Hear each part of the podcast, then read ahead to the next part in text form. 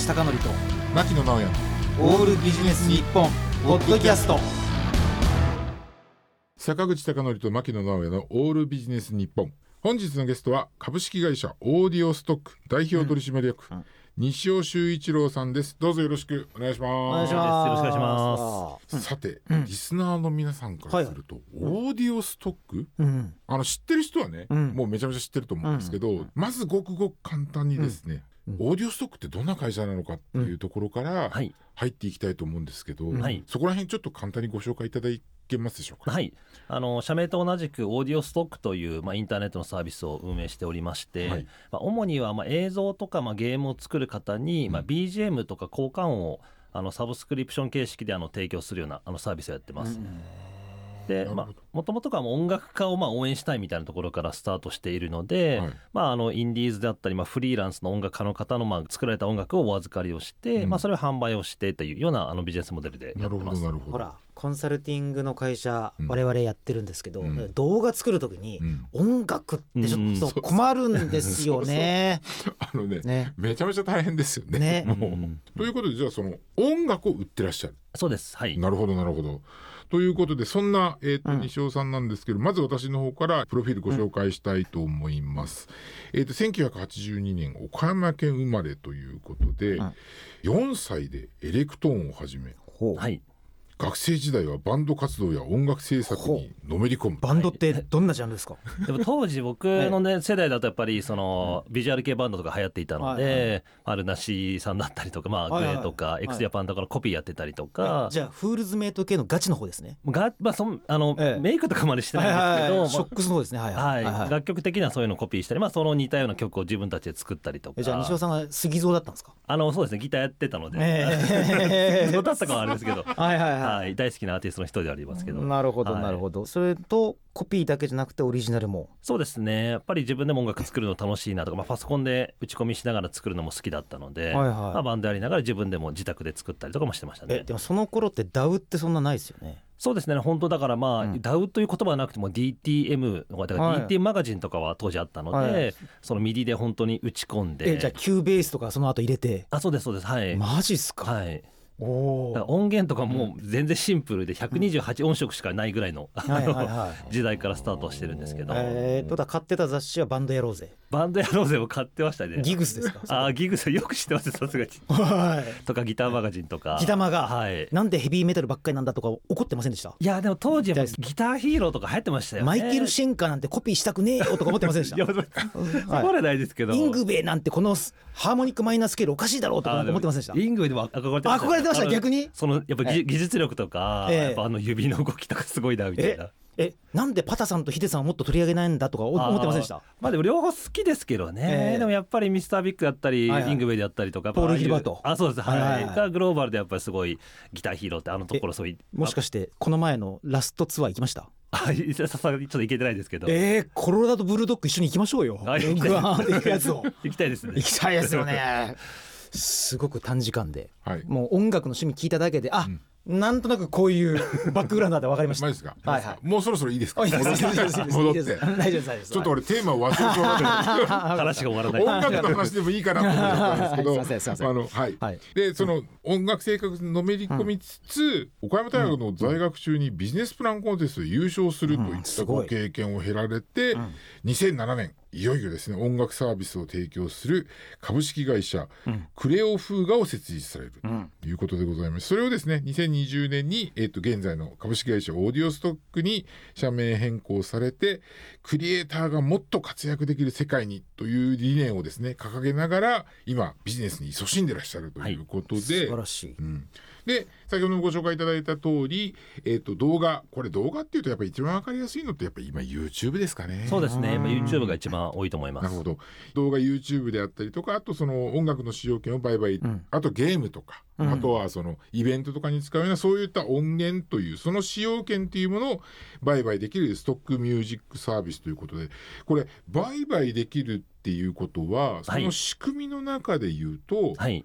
売り手と買い手っていうの売り手っていうのは、えあの誰なんですか、えっと売り手はえっと音楽家ですね、うん。なので、まあ、ま昔の私みたいに自分の音楽を作ってるとか、うん。うんうんまあ、インディーズだったり、まあ、フリーランスとか、まあ、学生さんで今プロの音楽家目指してるみたいな方が自分で作った音楽をあのオーディオストックであの、うん。販売することができます。例えば結構シンセを使った実験音楽系の人とかはやっぱ難しいですか？えっと、えでも一定数いらっしゃいますね、ええ。ただあのまあニーズがあるかというとやっぱり全体としてはうん割合としては小さいかなと思うので、やっぱり主な顧客ってどうしてもやっぱり番組で使うとか YouTube で使うとかなるとどっちかというとやっぱ爽やかだったり、まあ、分かりやすい遠くの裏で鳴ってるような音楽がやっぱり主力ではあるので、うん。まあ、実験的な音楽も全然あるはあるんですけど、はい。そんなに売れるかっていうとちょっとまあ難しいところかもしれないです。確かに。まあ、聞く分にはね楽しむ方はいらっしゃると思うんですけどなかなかうちの場合だとあの使う何か動画とかゲームで使うシーンをまあ限られちゃうので、まあ、そこのニーズがあるか、まあ、マーケットがあるかみたいなところとの兼ね合いかなと思いますね。ああなるほどね。と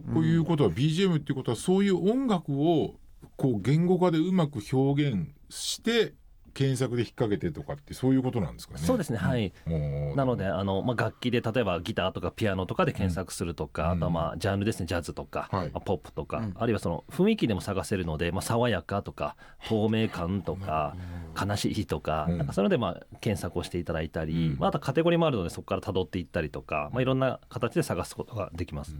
であの私ね西尾さんのそのオーディオストックさんのそのホームページ拝見したんですけどサブスクリプションサービスやられてるとおっしゃいましたけどあれほら一曲一曲に値段がついてるじゃないですか。はいはい。あの値段は、はい。えーとクリエイターの方がつけるの、あえー、とそうですね。値付けっていうのははい。一応そのまあちょっとアップルのやってるところと同じで、まあ、ティアですね。価格帯がいくつか設定してあって、うん。まあ、1000円2000円3000円からいな選べるみたいな完全自由ではないんですけどあのいくつかの選択肢の中からあのクリエイターの方に選んでいただくみたいななるほどなるほどなるあー面白いですね。ね。えねえ。例えばクリエイターは3000円で売りたい言うたんだけど、はいはい。会社から見たらいや3000円ちゃうでしょみたいな。あー。1000円ちゃうのっていう。それは全然ないです。あそれはないです。全くないです。はい。ああじゃあ販売価格自由。はい。そうなんですよ。ほうほうほうほう。でね、うん。あの私このあのホームページ拝見して、最初思ったんですけどその BGM 今そのね1,000円とか3,000円とかってお話ありましたけど、最初値段つける時にうん。困りませんでした？いや困りますね。うん。でいろんなまあ議論とか社内でもいろんな研究とかもしたりして、うん。ただまあ完全自由にしてしまうと結構やっぱクリエイターの方ってちょっとなんか控えめな方だとなんかもう100円でもいいとか、うん。なるほどね。値段がめちゃくちゃ下がってしまうので、そこだと結局多分中長期で見るとあんま良くないと思っていて、うん。ただもちろん高すぎても顧客のニーズからしてもなかなか予算感が合わなかったりするのでうん。で、まあ、海外のサービスとかもいろいろ比較しながら、まあ、これくらいかなっていうのがまあ設定したのが今の形になってます。というのは私ねホームページ拝見して、うん。ちょっと、まあ、似てるかなと思ってイメージしたのがカメラマンというか写真の好きな方が、うん。自分の撮った写真をアップしてストックフォトそうみたいな？そうそうそう、うあれって値段めちゃめちゃ幅があるじゃうないですか。ん。でも、はい、ホームページ拝見させていただくと今そこまで幅がないような印象だったので、どうやってあの価格帯を設定されたのかなっていうのはすごい面白いことだな、だそれはいろんなこうリサーチの上で今があるんですね。そうですね、なるほどなるほど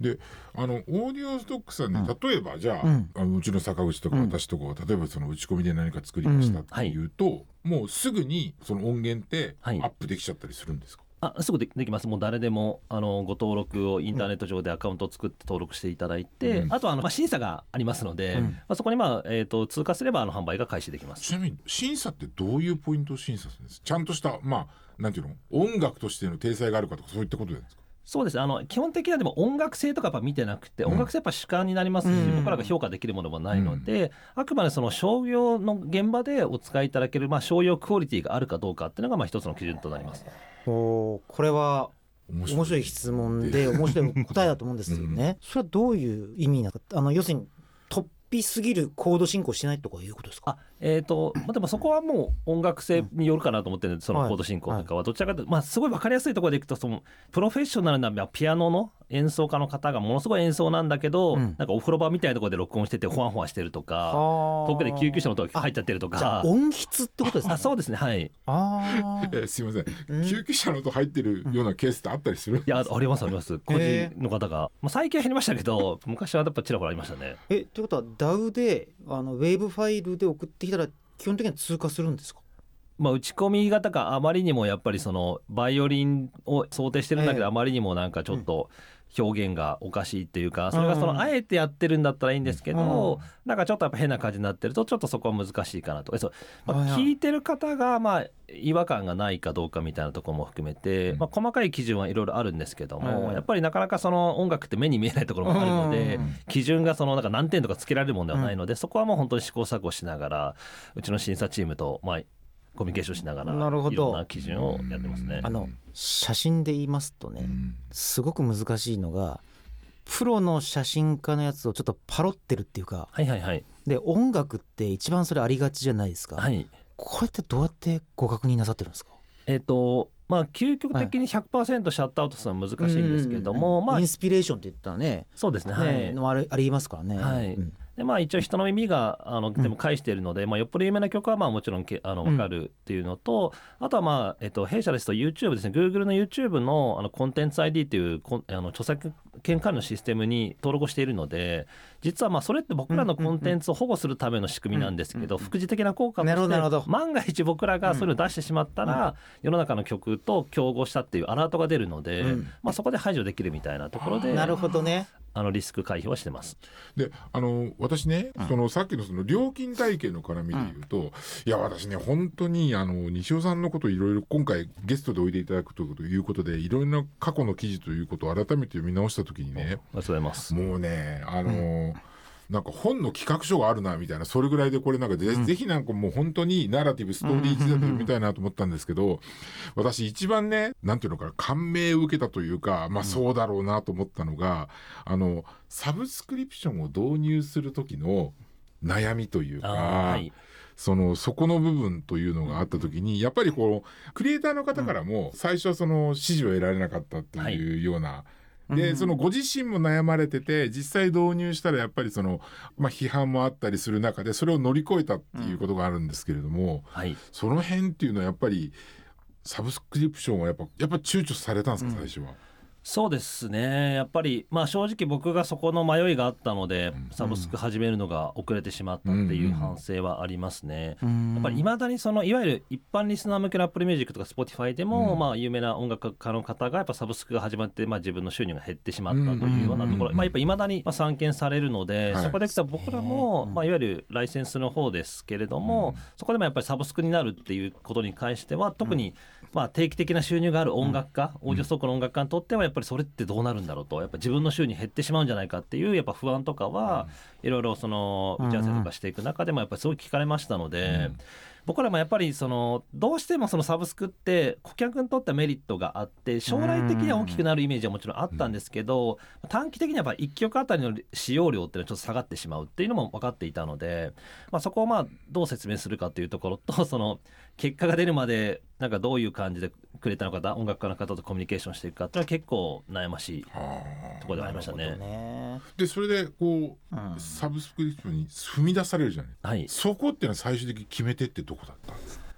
うんまあでもやっぱりその中長期的に見たら絶対こっちの方がいいなっていうところのまあ意思決定のまあもうエイヤというところのところかなと思います。だから坂口さんあれですよ。やっぱり音楽クリエイターからやっぱりビジネスマンになったっていう、うん、そういうとこなんでしょうね。あの例えば、ネットフリックスで配信されている Spotify の創業者をこう描いたドラマがあって、ありますよね、でもあれでもすごくサブスクリプションをするとミュージシャンがものすごい反対して、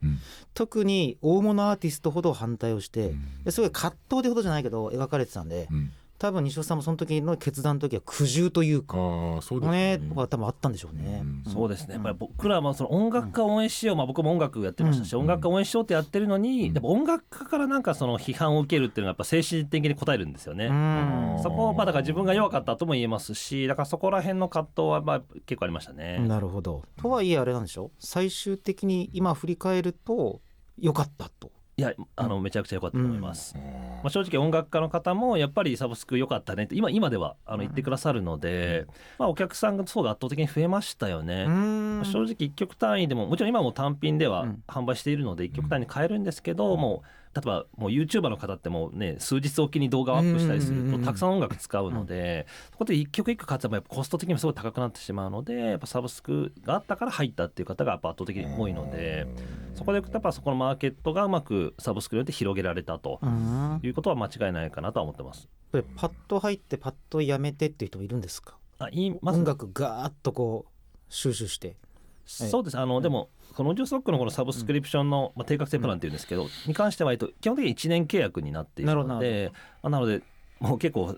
しっかりとちゃんとこれ1年年間契約ですよってめっちゃ出してご契約いただくので、まあ、少なくともその1日入ってすぐ辞めるとかはできないといけないというか、まあ、辞めてもいいんですけど1年分のあの料金をお支払いいただくので、まあ、そこで採算運用にはしてます。なるほどなるほど。明確な話ですね。やっぱり使う方もあのやっぱりあのしっかり使わないとまあ、ペイできないというか、はい、そういうことなんですね。おっしゃる通りです。はい、顧客側もね。はい、でね、私ね、あの西尾さんの、あの、まあ、過去のお話の中でちょっとやっぱ印象的だったのが、我々も一応コンサルタントとかっていうのをやりながらいろいろコンテンツ作ってるんですけど要はそのコンテンツ作りながらお客さんいるのかなって悩むところってあるじゃないですか。ははい、なるほどね、でも、うん、西尾さんって、うん、あのほらコンテンツをまず揃えるっていうところをこう迷いなく断言されてるものがあるんですけど、うん、やっぱある程度コンテンツがたくさんあったらそこにやっぱり合わせてお客さんが来るっていうふうに今っていうのをお考えなんですかね？えーとまあ、今そうですね、うん、まあ、でも最初からまあそこまでもちろん確信があったわけではなく、うん、